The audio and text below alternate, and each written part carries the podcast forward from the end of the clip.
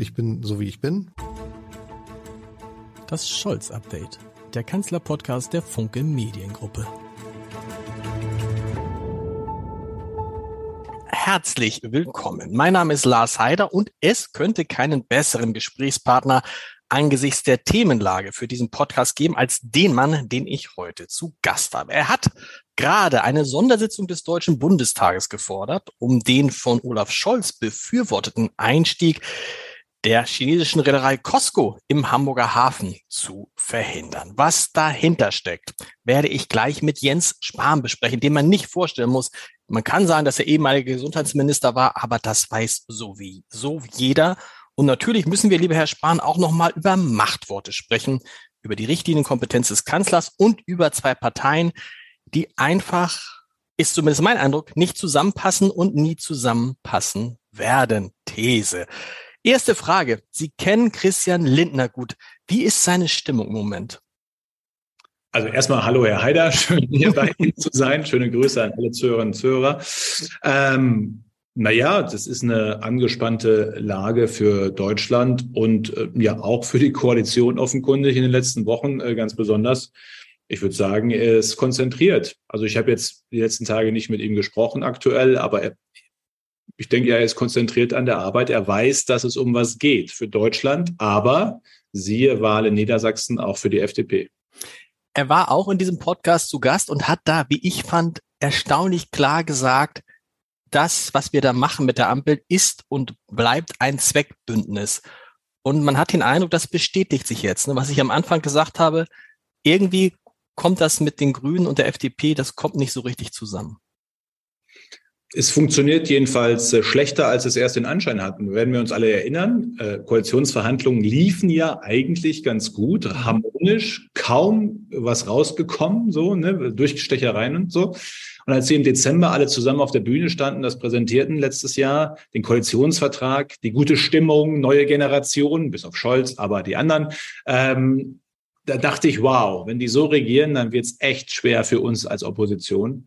Ähm, und dann kam es ganz anders. Es fing ja schon bei der Streit um die Impfpflicht an und hat sich jetzt bis heute fortgesetzt, ob es Kernenergie ist, ob Steuersenkung, Schuldenbremse, Gasumlage. Bei nahezu jedem Thema ist zwischen Finanz- und Wirtschaftsminister, zwischen Christian Lindner und Robert Habeck Streit.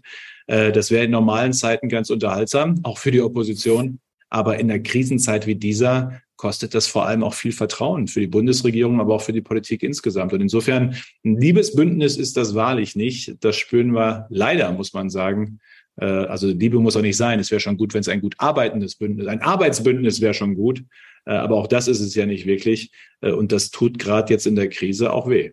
Der Spiegel schreibt jetzt in seiner aktuellen Ausgabe, dass sich sowohl Christian Lindner als auch Robert Habeck mehr oder weniger gefreut haben, erleichtert waren, dass der Bundeskanzler ein Machtwort gesprochen hat, weil sie so noch so halbwegs aus dieser vertragten Situation, was die Verlängerung der AKW-Laufzeiten angeht, rauskommen. Ist das auch Ihr Eindruck, dass die eigentlich ganz glücklich sind, dass jetzt alle Kritik wieder auf Scholz niederprasselt und Sie so an der Seite vorbeischlittern können? Das kann sein, aber das ist ja sehr kurz gesprungen. Erstes Problem ist indirekt in Ihrer Frage gewesen, was Olaf Scholz wollte oder will. Wissen wir bis heute nicht beim Thema Weiterlaufen der Kernkraftwerke oder das größere Thema, das Angebot an Energie, an Strom zu erhöhen in der Krise, um den Preis zu stabilisieren. Das ist ja das eigentliche Ziel, Versorgungssicherheit auch zu gewährleisten. Olaf Scholz hat sich über Monate die Debatte geht ja seit März zu den Kernkraftwerken, nicht geäußert, nicht verhalten und dann auf einmal schreibt er einen Brief. Also ich finde, das ist schon ein ziemlich, ein ziemlich äh, äh, strange, würde man auf Englisch sagen. Äh, irgendwie als, als Modell zu regieren und eine Regierung zu führen, finde ich das nicht besonders überzeugend. Warum? Was kommt nach diesem Brief? Richtlinienkompetenz. Das kannst du ja einmal machen, das kannst du ja nicht dreimal machen. Nächste Ausfahrt ist die Vertrauensfrage. Und das sagt ja eher was über das Klima in der Koalition, obwohl Olaf Scholz Habeck und Lindner mehrfach zum Gespräch eingeladen hatte, um das zu lösen, waren sie nicht in der Lage, eine Lösung zu finden. Und das ist ja das eigentliche Problem. Also im ersten Moment mögen die ganz froh sein. Vielleicht weiß ich nicht, dass es diesen Brief gibt und sie nicht selbst mehr im Mittelpunkt stehen. Äh, aber weder in der Sache, weil diese paar Wochen länger laufen, reicht eigentlich nicht für Deutschland, noch fürs Koalitionsklima ist das wirklich gut. Sie haben es gerade gesagt, der Kollege Christoph Schwennecke, früher beim Spiegel, früher beim Cicero, bei der Süddeutschen Zeitung, hat gesagt, und da bin ich gespannt, ob Sie das auch so einschätzen, die Richtlinienkompetenz ist so etwas wie die nukleare Option. Eigentlich zieht, es ist ein hartes, ein harter Vergleich, finde ich, aber das Bild stimmt vielleicht, ne? Eigentlich zieht man sie nicht. Eigentlich zieht man sie nicht. Und es ist ja Konrad Adenauer, der letzte Kanzler gewesen. Und ich glaube, damals wurde eh noch ein bisschen anders regiert, ähm, der, der sie genutzt hat. Es wird ja jetzt, äh, Herr Haider, immer viel über die letzten 16 Jahre auch gesprochen. Ähm, eines ist ganz klar. Bei Angela Merkel hätte es das niemals gegeben, dass Koalitionspartner so düpiert werden. Also das war nicht ihr Stil. Sie hat es immer geschafft, äh, am Ende auch einen Kompromiss, eine Lösung zu finden. Manchmal mühsam, manchmal dauerte es die Nacht, aber am Ende konnten eben alle Koalitionspartner, und wir hatten ja nur mehrere in den 16 Jahren, äh, aufrechten Hauptes äh, aus jeder Verhandlung, aus jeder Entscheidung rausgehen. Also das hätte es so nicht gegeben, dass man Koalitionspartner äh, am Ende ja so düpiert. Ich meine, am Ende heißt es ja, ihr zwei Buben, wenn wir jetzt das Schulbild mhm. nehmen, äh, äh, habt euch nicht einigen können und jetzt kommt mal hier der Oberlehrer und zeigt euch, wo es lang geht. Das ist ja nicht gut. Und das auch noch nach einem Parteitag der Grünen, ein paar Stunden später, der gerade was ganz anderes beschlossen hatte. Ähm, und also ich finde, nukleare Option ist wahrscheinlich eher die Vertrauensfrage. Also einen Schritt gibt's ja noch, äh, aber es ist schon, es ist schon eigentlich das, was man sozusagen, es ist wie mit den Nuklearwaffen, die hat man ja, damit man sie nicht braucht. Und eigentlich ist eine Richtlinienkompetenz auch so. Wobei, umgekehrt ist es so, dass Olaf Scholz sich jetzt ganz, ganz lange, ganz viele Wochen und Monate anhören musste, er sollte mal auf den Tisch schauen, er sollte mal ein Machtwort sprechen. Dann tut er das und dann ist auch wieder falsch. Nee, wenn er mal gesprochen hätte, ich meine, er schreibt einen Brief. Äh, also es ist ja, ich nenne das eher ein sogenanntes äh, Machtwort, weil es ging ja um relativ wenig. Also wir haben da zwar viel drüber gestritten jetzt, aber ich meine, jetzt laufen diese Kernkraftwerke ein paar Wochen, ja nur länger, äh, und das auch nur im Streckbetrieb. Äh, das ist der Größe der Aufgabe, um die es hier geht, für die nächsten zwei Winter Energie in Deutschland sicher und bezahlbar zu halten, ist das ein ziemlich kleines, ein Minischrittchen eigentlich ein ganz kleiner Schritt und der braucht so ein angebliches Machtwort. Das finde ich, da passen auch die Relationen eigentlich, äh, wenn nicht. Tatsächlich, um es mit Herrn Schwennecke dann analog zu sagen, was macht der eigentlich, wenn es wirklich um was geht? Ähm, an der äh, an der Stelle. Und das finde ich halt das Schwierige, auch dieses sich nicht erklären. Also jetzt sage ich nicht, Angela Merkel war jetzt auch keine Meisterin der des täglichen Erklärens ihrer Politik. So, da äh, war, war ja auch eine Kritik, die es öfter gab. Aber Olaf Scholz toppt das ja eher dann ins Negative. Und das ist ja auch das, was die Deutschen spüren. Gefragt nach den Führungsqualitäten von äh, Olaf Scholz, äh, sehen die halt viele nicht. Und das finde ich jetzt für einen Kanzler in einer der schwersten Krisen unseres Landes, Krieg in Europa, Energiekrise, Pandemie gerade hinter uns. Und einer, der behauptet, wer bei mir Führung bestellt, der bekommt auch welche. Und die Deutschen sagen, wir sehen keine. Aber er hat eben halt auch mit den Grünen einen Partner, der, Sie haben es gerade angesprochen, diese paar Wochen Verlängerung zu einem solchen Politikum hochpusht, dass man sich fragt, boah, was wollt ihr eigentlich? Ist ja nicht so, dass der Ausstieg aus dem Atomausstieg beschlossen wurde, sondern es ging um ein paar Wochen und man hatte ja die, die Hoffnung bei den Grünen, dass die, wenn die in der Regierung angekommen sind, pragmatisch werden. Christian Lindner hat mal gesagt, uns geht es nicht mehr um unsere Klientel, uns geht es nicht mehr um unsere Parteiüberzeugung, äh, auch, aber es geht uns vor allen Dingen um Deutschland. Ich finde, weder bei der FDP noch bei den Grünen hatte man den Eindruck, dass es ihnen um Deutschland geht, sondern es ging ihnen einfach um ihre eigenen, Sie haben es vorhin gesagt, kleinen Interessen in diesem Fall. Bestimmt. Jetzt muss man anerkennen, die Grünen, auch Robert Habeck, waren in den letzten Monaten an vielen Stellen auch überraschend pragmatisch und, und auch Stimmt. in einem positiven Sinne. Äh, wenn es um, äh, um LNG-Terminals geht, gegen die sie noch, gegen die sie noch waren bis vor ein paar Monaten, äh, wenn es um schnelleren Leitungsbau geht, gegen den sie noch waren bis vor ein paar Monaten, wenn es um Kohlekraftwerke am Netz. Also okay, aber beim Thema Kernkraft war irgendwie der Pragmatismus Vorrat der Grünen aufgebraucht. Da hieß es ja auch, hier geht es um Jürgen Trettins. Ich weiß gar nicht, ob Ihre Hörer den noch kennen, aber mhm. frühere Umweltminister äh, äh, bei Schröder. Hier ginge es um Jürgen Trettins Lebenswerk. Und wenn das die Kategorie ist, dann zeigt sich halt, hier ging es um die Gründungsmythen der Grünen Partei. Äh, und die waren dann an der Stelle dann doch wichtiger als das Wohl des Landes. Und auf der anderen Seite wurde auch ein ziemlicher äh, äh, äh, Debattenpopanz aufgebaut. Ähm, und ja, aber da sind wir wieder bei Olaf Scholz. Ich meine, wie kann es passieren, dass in einer solchen Situation äh, es so eskaliert, äh, während gleichzeitig keiner weiß, was der Kanzler will? Vielleicht äh, hätten Robert Habeck und Christian Lindner sich anders verhalten, wenn mal irgendwie früher klar gewesen wäre, äh, wo eigentlich der Kanzler dieser Republik, und das ist immer noch das wichtigste und erste politische Amt in der Sinne der, der, der, der, der Regierung, äh, wenn der, wo der hin will. Und das finde ich ist so eine Masche, ähm, die, die wir ja in ganz vielen Themen sehen. Äh, wir wissen bis heute nicht, was Olaf Scholz mit der Gaskommission macht. Ich meine, der Vorschlag liegt seit zwei Wochen auf dem Tisch. Alle warten darauf, endlich zu wissen, wie viel sie für Gas bezahlen müssen im Winter. Alle wollen planen. Und wir wissen bis heute nicht, was der mhm. Kanzler will. Äh, das kann man auch da wieder in normalen Zeiten irgendwie, ich kann mir vorstellen, wie er mit seinen Schlumpflächeln im Kanzleramt sitzt und sich freut, dass alle drüber nachdenken, was er meinen könnte. Äh, aber das funktioniert ja so nicht in der Krise. Die Deutschen müssen schon wissen, wo der Kanzler hin will. Das wissen sie weder bei Kernenergie, noch bei Gas, noch bei Waffenlieferungen. Überall. Keine Erklärung. Nirgends. Bei Gas hat er immerhin gesagt, er könne sich vorstellen, das ab dem 1. Januar zu machen. Ja, ja, gut, aber wissen Sie, Herr Heider, wer soll denn mit dem Satz, ich kann mir vorstellen, es am 1. Januar zu machen, äh, Ende Oktober, wer soll denn damit arbeiten? Ich hatte gerade eine Schalte mit Mittelständlern bei mir daheim aus dem Münsterland äh, die mir einfach nochmal die Situation geschildert haben und die sagen, Herr, Spahn, wir können auch mit so und so viel Cent umgehen. Wir müssen halt nur endlich mal wissen, womit planen wir denn? Und so geht's ja dem Rentner oder der Familie auch, dass die mal einen Taschenrechner nehmen können und sich ausrechnen können, was in etwa sie erwartet. Würde schon wahnsinnig viel Sicherheit geben. Und die Aussage, erstens, wir kommen wohl gut durch den Winter, wieder so ein Scholz-Ding, wohl, was heißt wohl? Oder ich kann mir vorstellen, 1. Januar, damit kann ja keiner planen. Sowas kann er im Sommer sagen, wenn klar ist, wir haben noch ein paar Monate zur Umsetzung, äh, aber die Heizperiode hat ja begonnen. Gut, wir hatten jetzt ein paar warme Tage, aber trotzdem, die Heizperiode hat begonnen und die Leute müssen einfach wissen, was gilt. Und das finde ich schwierig. Wissen Sie, wenn ich das noch anfügen darf, ich bin ja der Letzte, der ich, aus der Pandemieerfahrung. Wollte ich gerade sagen, Sie, Sie müssen sich doch eigentlich, müssen Sie sich ja Olaf Scholz hineinversetzen können. Ne? Also Sie waren ja damals so eine Art Nebenkanzler. Und sie hatten auch eine Krise, wo man, wo man nicht wusste, was ist jetzt die richtige Entscheidung, was mache ich? Und dann haben sie mal Entscheidungen getroffen. Sie haben diesen schönen Satz gesagt, wir werden uns viel verzeihen müssen. Ist das nicht dieselbe Situation so ein bisschen, nur potenziert?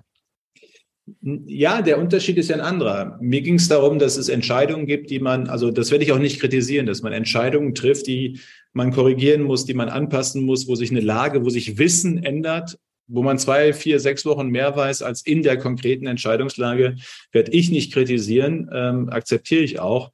Äh, hier ist ja das Problem genau das Gegenteil. Es wird nichts entschieden. Also das Problem entsteht ja hier nicht aus Entscheidungen. Äh, es gibt, äh, ich habe ja auch ein Buch geschrieben zu diesem mhm. Rund um dieses Zitat äh, und meinen Erfahrungen. Und ein Zitat daraus, Speed trumps Perfection, habe ich von der WHO, von dem äh, äh, Notfalldirektor. Und das heißt einfach, Geschwindigkeit ist wichtiger als die perfekte Entscheidung. Und das ist doch das, was wir sehen, äh, bei, auch bei Kernenergie, bei der Gaskommission, bei anderen Themen. Äh, es wird halt nicht schnell entschieden und man muss korrigieren, sondern es wird gar nicht entschieden. Und das ist auch eine Entscheidung mit fatalen Folgen, nicht zu entscheiden. Auch das hat Folgen. Äh, und das scheint mir doch eher das Problem hier zu sein. Äh, erst wird lange gewartet, so ein bisschen das Muster Scholz. Dann gibt es so ein, so ein, so ein Kirmeswort, ne? Wumms oder Bazooka. Ähm, und danach folgt wieder lange nichts. Und das, finde ich, ist ein Problem in der Krise. Ich werde nicht kritisieren, wenn was entschieden wird, dass man in vier Wochen sagt, okay, da lagen wir falsch, müssen wir anders machen. Das ist manchmal so in Krisen, habe ich selbst erlebt.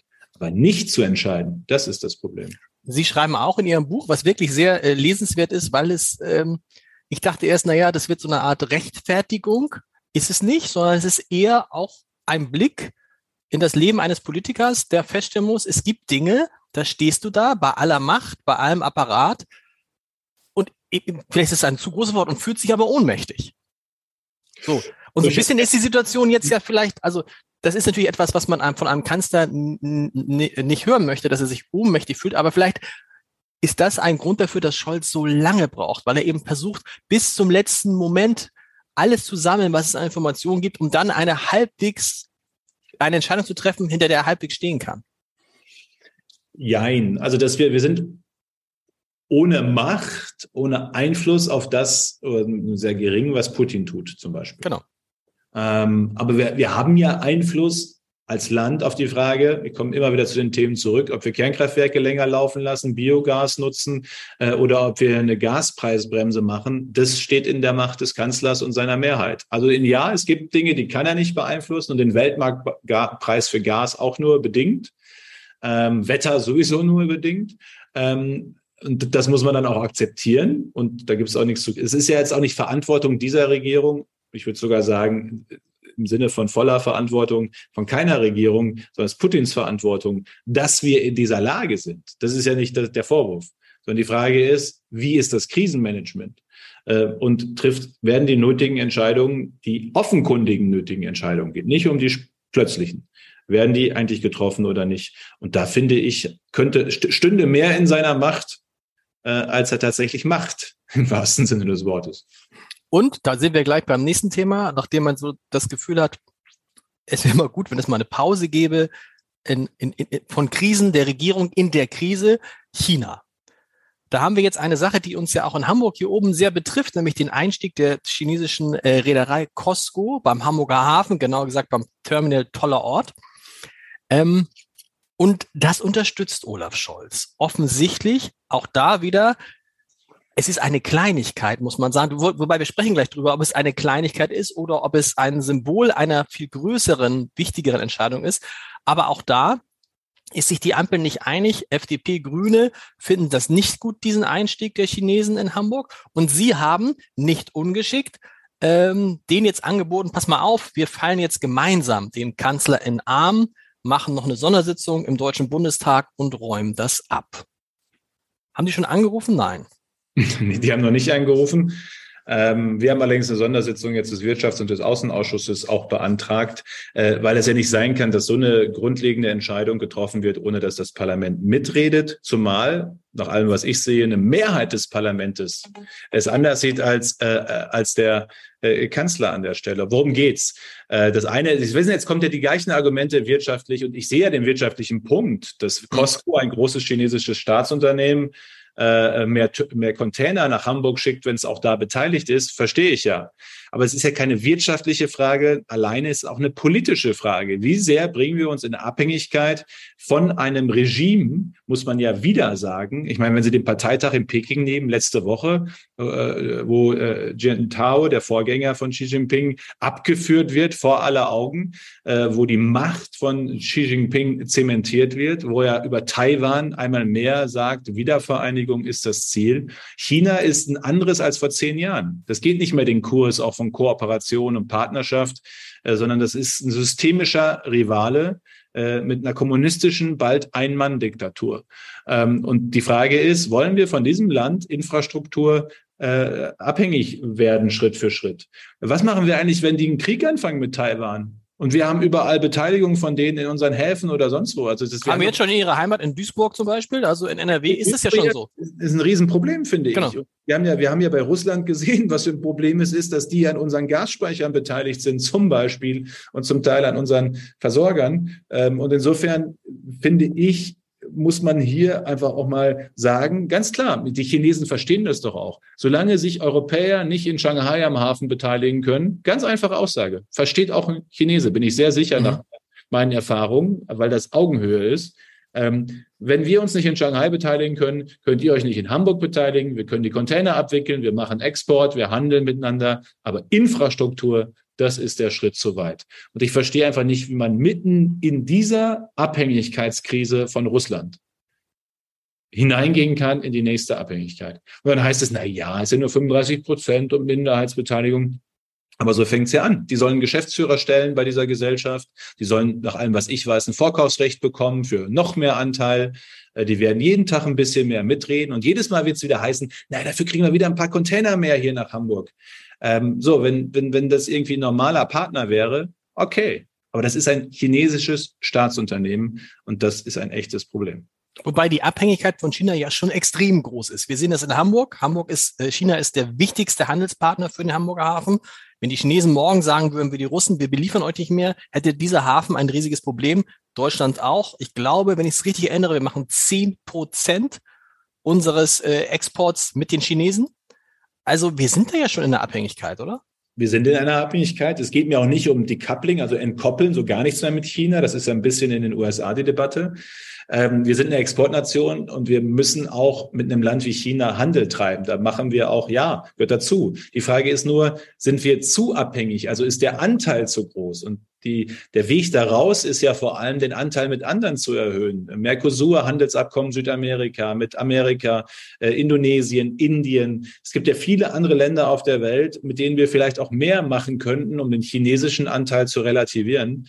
Und ich sage noch einmal, das Problem ist auch China von vor zehn oder fünf Jahren. Ich habe ja selbst auch an deutsch-chinesischen Regierungskonsultationen teilgenommen. Der damalige äh, Premierminister das war, glaube ich, jemand, der durchaus auch auf diesen, auf diese Kooperation stärker gesetzt hat. Klar, ist immer noch ein Kommunismus drüben, mhm. Äh, aber es war, es beschreiben einem die Unternehmen ja auch. Auch der Staatseinfluss wird wieder stärker. Es werden, es wird auch gesäubert nach innen hin in der Partei, äh, unliebsame äh, äh, Mitglieder und, und für Funktionäre. Äh, also China heute ist ein anderes. Es tritt auch aggressiver auf in der Region. Taiwan ist ja nur ein Stichwort dabei im ganzen südostasiatischen Raum. Ähm, und deswegen finde ich, ja, Handel mit China weiterhin, aber wir müssen schon definieren, was sind die Bereiche, wo wir uns nicht erstmal noch abhängiger machen. Das ist ja erstmal der erste Schritt. Äh, und ich finde, in einer Zeit, wo wir von Russland das gerade schmerzhaft erleben, diese Abhängigkeit, verstehe ich einfach nicht, wie der Kanzler morgens im Bundestag sagt, wir waren zur Abhängigkeit von, zu abhängig von Russland, hat er letzten Donnerstag gesagt. Und am gleichen Tag kommt die Meldung, aber den Hamburger Hafen, da kriegen sie jetzt einen Anteil. Das passt nicht. Und er fährt dahin. Er ist, soweit ich mich erinnere, der erste Staatschef, der Xi Jinping besucht, nachdem der jetzt seine Amtszeit nicht nur verlängert hat, sondern wahrscheinlich so weit verlängert hat, bis er nicht mehr am Leben ist. Ähm, die Chinesen frohlocken, nutzen das natürlich in ihrer Propaganda aus, ne? so nach dem Motto, guck mal, die Deutschen, ne, die kommen hierher, die, der Kanzler besucht uns sofort und so. Äh, man kann wahrscheinlich jetzt so eine Reise, die länger geplant ist, nicht absagen, aber sie ist auch ein, falsch, ein, ein, ein falsches Zeichen in dieser Zeit? Also grundsätzlich sind diplomatische Beziehungen, und da war ja auch Angela Merkel ähm, häufig im Austausch. Das finde ich ist erstmal richtig und okay. Äh, die Frage ist immer, was wird angesprochen? Also wenn Sie sich erinnern, äh, der Dalai Lama war auch äh, mehrfach in Treffen äh, mit äh, Kontakt und Treffen, auch sogar einmal mit richtig vielen Fotos mit der Kanzlerin, nicht zur Freude Chinas. Mhm. Ähm, und sie hat eben auch Menschenrechtsfragen, andere Fragen angesprochen. Ich bin einfach sehr gespannt, ähm, ob das äh, jetzt hier auch der Fall ist. Und das Zweite ist, da haben Sie recht, es ist natürlich ein Signal, wenn er der Erste ist, nach diesem Parteitag. Genau wo ja jetzt auch zum ersten Mal ein chinesischer kommunistischer Staatspräsident äh, sozusagen der, der neueren Zeit äh, drei Amtszeiten äh, macht und seine Macht immer weiter zementiert. Ähm, und, und ich finde, wir müssen insgesamt in Deutschland, in Europa über China, unser Verhältnis zu China und das, was da passiert in China, noch viel, viel mehr reden ähm, dass da ein großes Volk ist, 1,3, 1,4 Milliarden, das auch ein Markt sozusagen für unsere Produkte sein kann. Okay. Aber die Frage ist ja, äh, verkaufen wir da Autos hin, was ich okay finde, äh, bis zum bestimmten Ausmaß? Oder können wir bestimmte Produkte nur noch aus China beziehen? Das sind ja schon mal zwei unterschiedliche Handels. Die, die Erfahrung haben Sie ja gemacht, vergangenes, in, in der vergangenen Legislatur. Ne? Ja, aber bei Masken gemacht, aber noch viel extremer bei Medikamenten. Genau. Masken sind ja Cent-Produkte, ähm, Medikamente und Wirkstoffe zum Beispiel. Da ist es wichtig, dass sie zumindest auch in Indien und ein paar anderen Regionen auf der Welt hergestellt werden, wenn schon nicht in Deutschland. Oder Halbleiter. 75 Prozent der Halbleiter, die jeder im Handy, im Auto, im, im Gerät hat, ähm, werden in Taiwan, China äh, produziert. Stellen Sie sich vor, da kommt es zum Krieg oder zur, zur Seeblockade, was weiß ich, auf was für Ideen die kommen. Denn dann war es das mit den Photovoltaikanlagen in Deutschland. Ja, nicht nur damit, Herr Heider, dann steht hier alles still ja. in Deutschland. Alles, wirklich alles und nicht nur in Deutschland. Und deswegen ist es so richtig, dass wir bei Magdeburg zum Beispiel jetzt mit Staatssubventionen, ja, aber auch Halbleiterproduktion wieder entsteht. Also wir müssen als Europa, als Deutschland definieren, was sind die Technologien, die wir auch können wollen. Nicht nur, aber auch. Äh, und dazu gehören eben auch bestimmte Bereiche, wo wir jetzt abhängig sind von China. Die Situation, wie sie jetzt ist, da würde man erstmal als Außenstehender sagen, boah, ein Glücksfall für die Opposition, für die größte Oppositionspartei, die gerade noch, es ist ja noch nicht mal ein Jahr her, äh, die Bundestagswahl verloren hat, was man gar nicht hatte glauben wollen, dass man diese Bundestagswahl gegen diesen schwachen Kandidaten verlieren kann. Knappe zehn, naja, elf Monate später stehen sie gut da. Die CDU ist in den Umfragen wieder über 30 Prozent. Ähm, es läuft eigentlich alles für Sie. Können Sie sich darüber freuen? Weil eigentlich kann man doch eins nicht wollen, auch als Opposition nicht, dass es jetzt, dass die Krise, die Regierungskrise sich so verschärft, dass man an den Rand von Neuwahlen kommt. Ich will zuerst einmal, dass es Deutschland und den Deutschen gut geht. Klar. Und das ist auch das, was uns von den Populisten, Vereinfachern, äh, Wutschörern von links und rechts äh, äh, an den Rändern unterscheidet. Wir wollen, dass es Deutschland gut geht. Äh, wir sind da auch staatstragend. Wir übernehmen ja auch mit Verantwortung. Also wir sind auch bereit. Wir haben auch einigen Gesetzen zugestimmt. Wir wären auch bereit zu noch mehr, wenn die Regierung mal sich selbst einig wäre und mit uns reden würde. Ähm, aber wir sind nicht regierungstragend. Deswegen, ja, kritisieren wir auch, was zu kritisieren ist. Ein paar Themen haben wir schon angesprochen. Ähm, was mir halt Sorge macht, wenn ich jetzt auch auf Deutschland schaue, auf die Stimmung im Land, diese Unsicherheit. Nehmen wir wieder das Thema Gaspreise für den Winter das vergrößert ja die Wut, den Frust so sehr, dass etwa eine AfD mit ihrem äh, teils äh, ja auch, das ist ja völlig verquer, ne? mit so einem Putin-freundlichen, unterwürfigen Ton gegenüber Russland, ähm, aber eben auch mit einer Radikalisierung auf einmal auf 20, 25 Prozent kommt. Die meisten, die, die für die stimmen, das hat auch die Niedersachsen-Umfrage gezeigt, ähm, die haben das nicht gemacht, weil die glauben, dass die besser regieren sondern weil sie Protest kundtun mhm. wollen. Ähm, und das beschäftigt mich schon äh, sehr. Und das hat eben auch was zu tun äh, damit, dass die Regierung im Moment die Probleme nicht gelöst kriegt oder nicht mal, nicht mal den Eindruck macht, sie geschlossen zu lösen. Deswegen haben Sie recht, in normalen Zeiten wäre das für eine Opposition äh, irgendwie schön. So, da kann man kritisieren, den Finger in die Wunde legen, ein paar Punkte machen, Zustimmung kriegen. Aber in einer Zeit wie dieser, wenn einem wirklich an Deutschland liegt, hätte ich lieber eine gut funktionierende und Entscheidungen treffende Regierung und nicht diesen täglichen Streit. Umgekehrt muss man sich dann als CDU, CSU auf eine Situation einstellen, die schneller kommen könnte, als man denkt. Denn wir erleben eine unglaubliche Beschleunigung gerade. Ne? Wir haben es vorhin besprochen, zehn Monate nachdem der Kanzler angetreten ist, schon die Richtlinienkompetenz auszuspielen, dieses Machtwort zu sprechen, was man eigentlich nicht sprechen darf, was vor ihm niemand, außer Konrad Adenauer, so äh, gesprochen hat. Äh, muss man sich da schon drauf einstellen? Bei unserem letzten Gespräch, das war vor der Bundestagswahl, hatten Sie gesagt, dass die CDU strategische Fehler gemacht hat, nämlich sich nur auf die Grünen zu konzentrieren und Olaf Scholz aus dem Blick zu verlieren. Gibt es da jetzt schon Überlegungen, was wäre, wenn? Nein. Also das, die halte ich auch nicht für, für, für angezeigt oder angebracht. Wir stellen uns jetzt hier auf äh, äh Oppositionsjahre ein bis zur Bundestagswahl. Ich habe auch den Eindruck, bei allem Streit klammert sich dann, wenn es um die Macht geht, diese Koalition schon noch aneinander. Ich meine, muss man auch sehen, wie ruhig am Ende die Grünen nach diesem Parteitag jetzt erstmal äh, diese, diese Entscheidung zu den Kernkraftwerken akzeptiert haben, zeigt ja schon, ähm, ja, das ist, glaube ich, so eine Mischung aus auch Verantwortung fürs Land. Das Letzte, was ein Land jetzt braucht in dieser Lage, ist Regierungs vollends Regierungschaos, eine Regierung, die auseinanderfliegt. Aber es ist natürlich auch schon so, dass ähm, zwei der drei Partner wissen mit hoher Wahrscheinlichkeit oder andersrum, sie wissen mit hoher Wahrscheinlichkeit, sind zwei von den dreien nicht in der nächsten Regierung. Hm. Wir wissen jetzt nicht wer, aber, nicht, aber nicht alle drei werden wieder regieren. Äh, und das, das, das äh, hält ja erstmal auch so eine Regierung äh, zusammen, ist so mein Eindruck. Deswegen machen wir weiter unsere Oppositionsarbeit. Es ist jetzt auch nicht so, wenn wir ehrlich sind zu uns selbst, dass die Deutschen sagen, die Union, da wird aber jetzt alles besser sein, die muss jetzt aber unbedingt wieder regieren. Ähm, da sind wir noch nicht wieder. Wir sind vor zwölf Monaten abgewählt worden mit einem bitteren, schlechten Ergebnis. Ähm, man traut uns mittlerweile wieder einiges zu. Wir sind stabil, wir haben keinen Streit. Wir sind, glaube ich, auch in der Oppositionsarbeit, sowohl bei Konzepten wie bei Kritik ganz gut unterwegs. Aber es ist jetzt noch nicht so, dass alle sagen, die müssen gleich wieder regieren. Da müssen wir halt auch noch ein bisschen arbeiten, konzeptionell, strukturell äh, und den Teil wollen wir auch angehen. Erzählen Sie mal von sich. Sie waren ja nach der Bundestagswahl, verschwunden ist das falsche Wort, aber man hat dann eine Zeit lang nichts von Ihnen gehört, was man auch verstehen kann, glaube ich, nach dem, was Sie so hatten. Und haben dann entschieden, ähm, wann haben Sie für sich entschieden, so jetzt steige ich wieder relativ aktiv in die Politik ein, äußere mich wieder mehr etc. Na, die erste Entscheidung war ja im Dezember, 8. Dezember letzten Jahres war mein letzter Tag im Ministerium und ich bin jetzt auch schon eine ganze Zeit im Bundestag. Äh, und jetzt mit Regierungswechsel habe ich natürlich überlegt, mache ich weiter Politik? Oder Tatsächlich, ja. Schon. Das ist ja so eine Lebensphase erstmal, da so ein Zwischenschritt.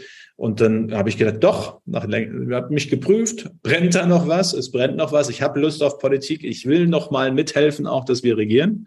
äh, weil ich glaube, dass es gut ist für Deutschland. Und ich habe einfach auch Spaß dran, dabei mitzugestalten, äh, weil, weil ich Politik schon gerne mache, einen Unterschied zu machen fürs Land, für die Menschen. So, das war die erste Entscheidung. Die zweite Entscheidung war, ähm, es war klar, ich kann nicht Gesundheitspolitik weitermachen. Ich fände das schräg, wenn ich jetzt jeden Tag irgendwie die Gesundheitspolitik äh, im Alltag kommentieren würde. Äh, ich finde, das gehört sich nicht, das macht man nicht. Und deswegen, ich war ja Finanzstaatssekretär bei Wolfgang Schäuble, habe ich mir überlegt, mit äh, auch Friedrich Merz überlegt, was ist eine gute Teamaufstellung, äh, bei der Wirtschaftsfinanzpolitik wieder stärker einzusteigen. Energie, dass Energie so eine Bedeutung bekommen würde als Thema, das war ja im Dezember noch nicht absehbar, im Dezember, Januar. Ähm, und jetzt bin ich einfach auch, auch dankbar in diesem Team, das wir gerade haben. Das funktioniert echt gut, auch mit Friedrich Merz äh, an der Spitze von Parteien und Fraktionen, äh, dass wir da auch gut, vertrauensvoll miteinander arbeiten, dass wir uns gut die Bälle zuspielen. Und das macht dann auch Spaß. Also Opposition eine Zeit lang ist ganz okay. Äh, ist auch wichtig, dass es eine gibt in der Demokratie, aber es ist auch gut, wenn es die anderen irgendwann wieder machen. Und man kann ja von Olaf Scholz lernen, wie wichtig es ist, Rückschläge zum Teil herbe Rückschläge. Denken wir bei Olaf Scholz an G20. Denken wir daran, dass die SPD ihn nicht zu ihrem eigenen Vorsitzenden wählen wollte. Einfach hinzunehmen und weiterzumachen in der Hoffnung, dass man noch eine nächste Chance bekommt. Naja, Mund abwischen weitermachen. Klar gehört das auch dazu. Ähm, wissen Sie, es war ja nicht so nach der Bundestagswahl, auch innerhalb der Partei und der Fraktion, dass alle gesagt haben, auf die Ex-Minister hatten wir jetzt ja aber hier gewartet schon die ganze Zeit. Mhm. die müssen jetzt alle wieder vorne mitspielen. Ähm, es hat mal jemand so schön gesagt, übrig bleiben ist manchmal auch ein Erfolg in der Politik. In so einer Zeit von Wechsel äh, wird auch halt neu sortiert und auch aussortiert zum Teil. Ähm, und ich musste auch kämpfen, alles andere wäre gelogen, ähm, um jetzt auch wieder weiter mitgestalten zu können. Aber es hat am Ende eben habe ich Mehrheiten gehabt dafür, das weiter zu tun. Ähm, und, und ich glaube, also wenn die Kolleginnen und Kollegen in der Fraktion sagen, in zwei, drei Jahren unser Fraktionsvize Spahn, der hat da seine Arbeit schon ganz okay gemacht, dann bin ich schon ein glücklicher Abgeordneter. Wir müssen zum Ende nochmal, das verzeihen Sie mir, aber zwei, drei Worte zu Corona hm. äh, sprechen, weil Sie waren nun mal der Gesundheitsminister. Sie haben uns da durchgeführt. Ähm, jetzt, wenn man, wenn man jetzt eigentlich drauf guckt, jetzt mit diesem Abschnitt, den wir jetzt haben, doch ganz gut durchgeführt? Also ich finde ja. Nein, ich finde, wenn man einfach den Vergleich macht, auch mit anderen Ländern, äh, auch mit diesem Spagat, Gesundheitswesen nicht überlasten, aber auch wirtschaftlich so wenig Schaden anrichten wie geht, ähm, Menschen in ihrer Situation waren, in Freiheit einschränken, ja, aber auch, auch nicht mehr als nötig. Ich finde, in all diesen Spagaten waren wir nicht immer perfekt. Das ist so. Ein Beispiel, erster Lockdown, Kindergärten absperren mit Bändern, das war im Nachhinein zum Beispiel nicht nötig. Aber alles in allem ähm, wüsste ich wenige Länder, wo ich das lieber durch, also auch als Bürger durchgemacht hätte, diese zwei Jahre der Pandemie, äh, als Deutschland. Ich habe den Eindruck, das empfinden auch viele äh, Deutsche so, äh, dass das alles in allem unter dem Strich bei allem Ärger schon ganz okay war. Jetzt muss man auch einfach sehen, so eine harte Zeit wie März 2020 bis, ja, vielleicht in den Winter hinein äh, äh nochmal das Geruckle zum Boostern Dezember 2021. Äh, so hart ist es ja an keiner Stelle mehr gewesen seitdem. Was ja auch gut ist. Wir haben mhm. Impfstoff, wir haben von allem, was wir brauchen, ausreichend. Ähm, äh, und deswegen sind solche Notsituationen und, und Kurzfrist Entscheidungssituationen ja auch nicht mehr entstanden. Das ist ja erstmal gut. Das zeigt doch schon mal, wir sind einen Schritt weiter. Und ich bin sehr sicher, dieses Virus wird bleiben. Aber wir haben bald den Zustand erreicht, wo die Pandemie vorbei ist. Das Virus bleibt, Infektionen wird es weitergeben. Aber die Pandemie, ich würde sagen, ist in ihrer letzten Phase. Haben Sie sich das vierte Mal impfen lassen? Ja, mit neuem, ah. mit, äh, okay. ich weiß es äh, nicht für, ich weiß gar nicht, wie die genaue, sehen Sie mal, ich weiß gar nicht, wie genau die Empfehlung ist. Ich Nein, die Empfehlung ist ja so, der STIKO sagt über 60, aber das hat ja nichts zu bedeuten. Aber, Wenn der Arzt. Aber, ja. aber nach ärztlicher Beratung, doch, ich habe es dann doch, genau. muss ich sagen, nach ärztlicher Beratung dann auch für Jüngere. Ähm, und da es Varianten angepasst ist, wissen Sie, ich bin gegen alles geimpft, wogegen es eine Impfung gibt. äh, von Herpes Zoster bis äh, äh, äh, Masern sowieso. Ähm, und, und deswegen, wo es eine Impfung gibt, die schützt, die Grippeimpfung steht nächste Woche auch an, dann mache ich die Impfung auch. Und Sie haben tatsächlich, es klang so raus, dass Sie gesagt haben, wir sind in den letzten Zügen der Pandemie. Sie haben jetzt nicht die Befürchtung, dass es in diesem Winter, Herbst und Winter doch nochmal explodieren könnte? Wir, wir alle, wir gehen immer alle davon aus, stand jetzt, dass nicht ein neues Supervirus entsteht. Also ich wollte mich jetzt zu diesem ich, nicht, nicht äußern. Äh, jetzt wollte ich, habe ich mir das auch nicht für Sie, Herr Heider, aufgehoben, jetzt nach zehn Monaten zum ersten Mal was zu Anfangsfragen zu sagen. Ähm, ich würde jetzt, wir müssen jetzt, diesen Winter ist noch schon angeschaut, angesagt, miteinander zu schauen. Ähm, letzte Phase heißt ja nicht, ist übermorgen vorbei. Ja. Aber wir alle spüren doch, das nur als grundsätzliche Aussage, nicht zur aktuellen Politik, aber dass wieder, dass überhaupt so viel mehr an Begegnung geht, auch im Alltag geht, bei allen Vorsichtsmaßnahmen, die es an bestimmten Stellen jetzt im Winter hat, das tut doch erstmal gut. So. Tragen Sie noch Maske, wenn Sie in Innenräumen sind? Ich habe, war, ich war neu hier in Berlin und staunte, aber es ist halt Berlin, in Berlin U-Bahn, Maske so, da war ich, habe ich eine Maske getragen und jeder Zweite auch, aber jeder Zweite nicht. Ich, äh, da, wo es, wo es angezeigt ist, sowieso und in manchen Situationen, aber eher selten auch. Ähm, ähm ich fahre gleich mit dem ICE und da werde ich natürlich meine FFP2-Maske ja jetzt wieder tragen. Genau. Lieber Herr Spahn, vielen Dank und wir hören uns mit dem Scholz-Update nächste Woche wieder. Ich weiß noch gar nicht, wer da kommt. Vielleicht äh, die Autoren des neuen Buchs über Friedrich Merz. Haben Sie das schon gelesen? Es gibt ein neues Buch. Haben Sie schon gelesen? Nee. Nein, ich habe es noch nicht gelesen, aber ich habe es tatsächlich schon bestellt. Wann haben Sie Ihr Buch eigentlich geschrieben? Wann macht man das nebenbei noch so ein Buch zu Obwohl Sie hatten ein bisschen Zeit zwischendrin. Ja, als, als Sie nicht, zu, als Sie nicht so so. Etwas Zeit. Ich hatte auch Unterstützung von zwei Co-Autoren. Wir haben viele Interviews geführt. Ähm, aber ich habe, glaube ich, am Ende jeden Satz im Buch mindestens einmal selbst angefasst. Das bin schon ich mit jedem Satz. Und das war vor allem eine sehr intensive Zeit im Juni, Juli. Und waren auf der Frankfurter Buchmesse mit dem Buch. Wie war die Reaktion dort? Gut. Ich hatte den Eindruck, es gab ein hohes Interesse so in den Diskussionen. Ähm, vor allem bei dem Thema, das gerade ja auch viele wieder bewegt, Spaltung der Gesellschaft. Was passiert da eigentlich? Können wir Dinge kritisieren, ohne uns gleich zu hassen? Mhm. Um es auf die Formel zu bringen, äh, was ich ja auch mit diesem Verzeihen können ausdrücke. Und ich habe den Eindruck, das beschäftigt schon viele, weil viele spüren, es ist nicht leichter geworden, eine gute Diskussion miteinander zu führen, auch strittig und anschließend trotzdem noch zusammen gehörig sich zu fühlen.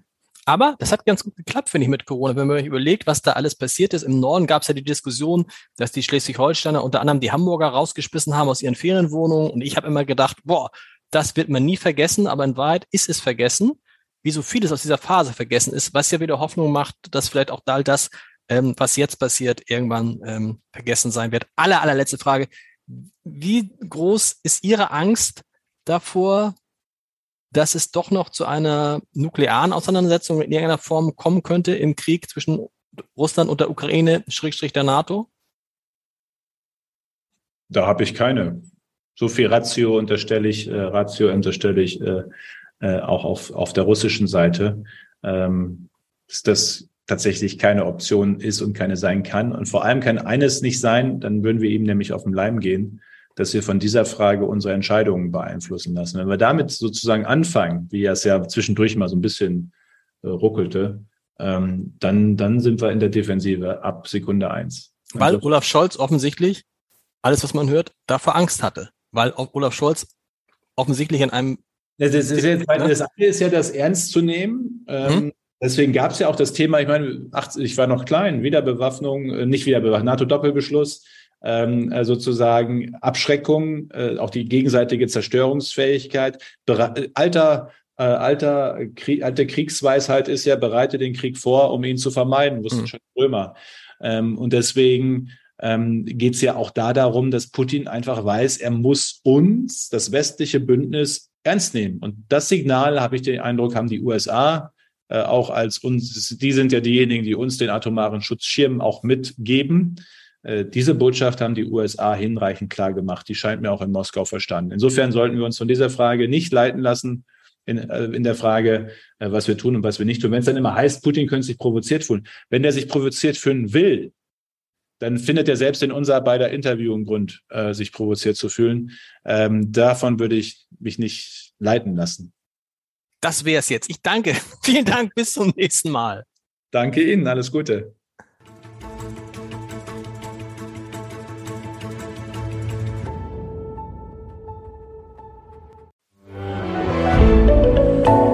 Podcast von Funke.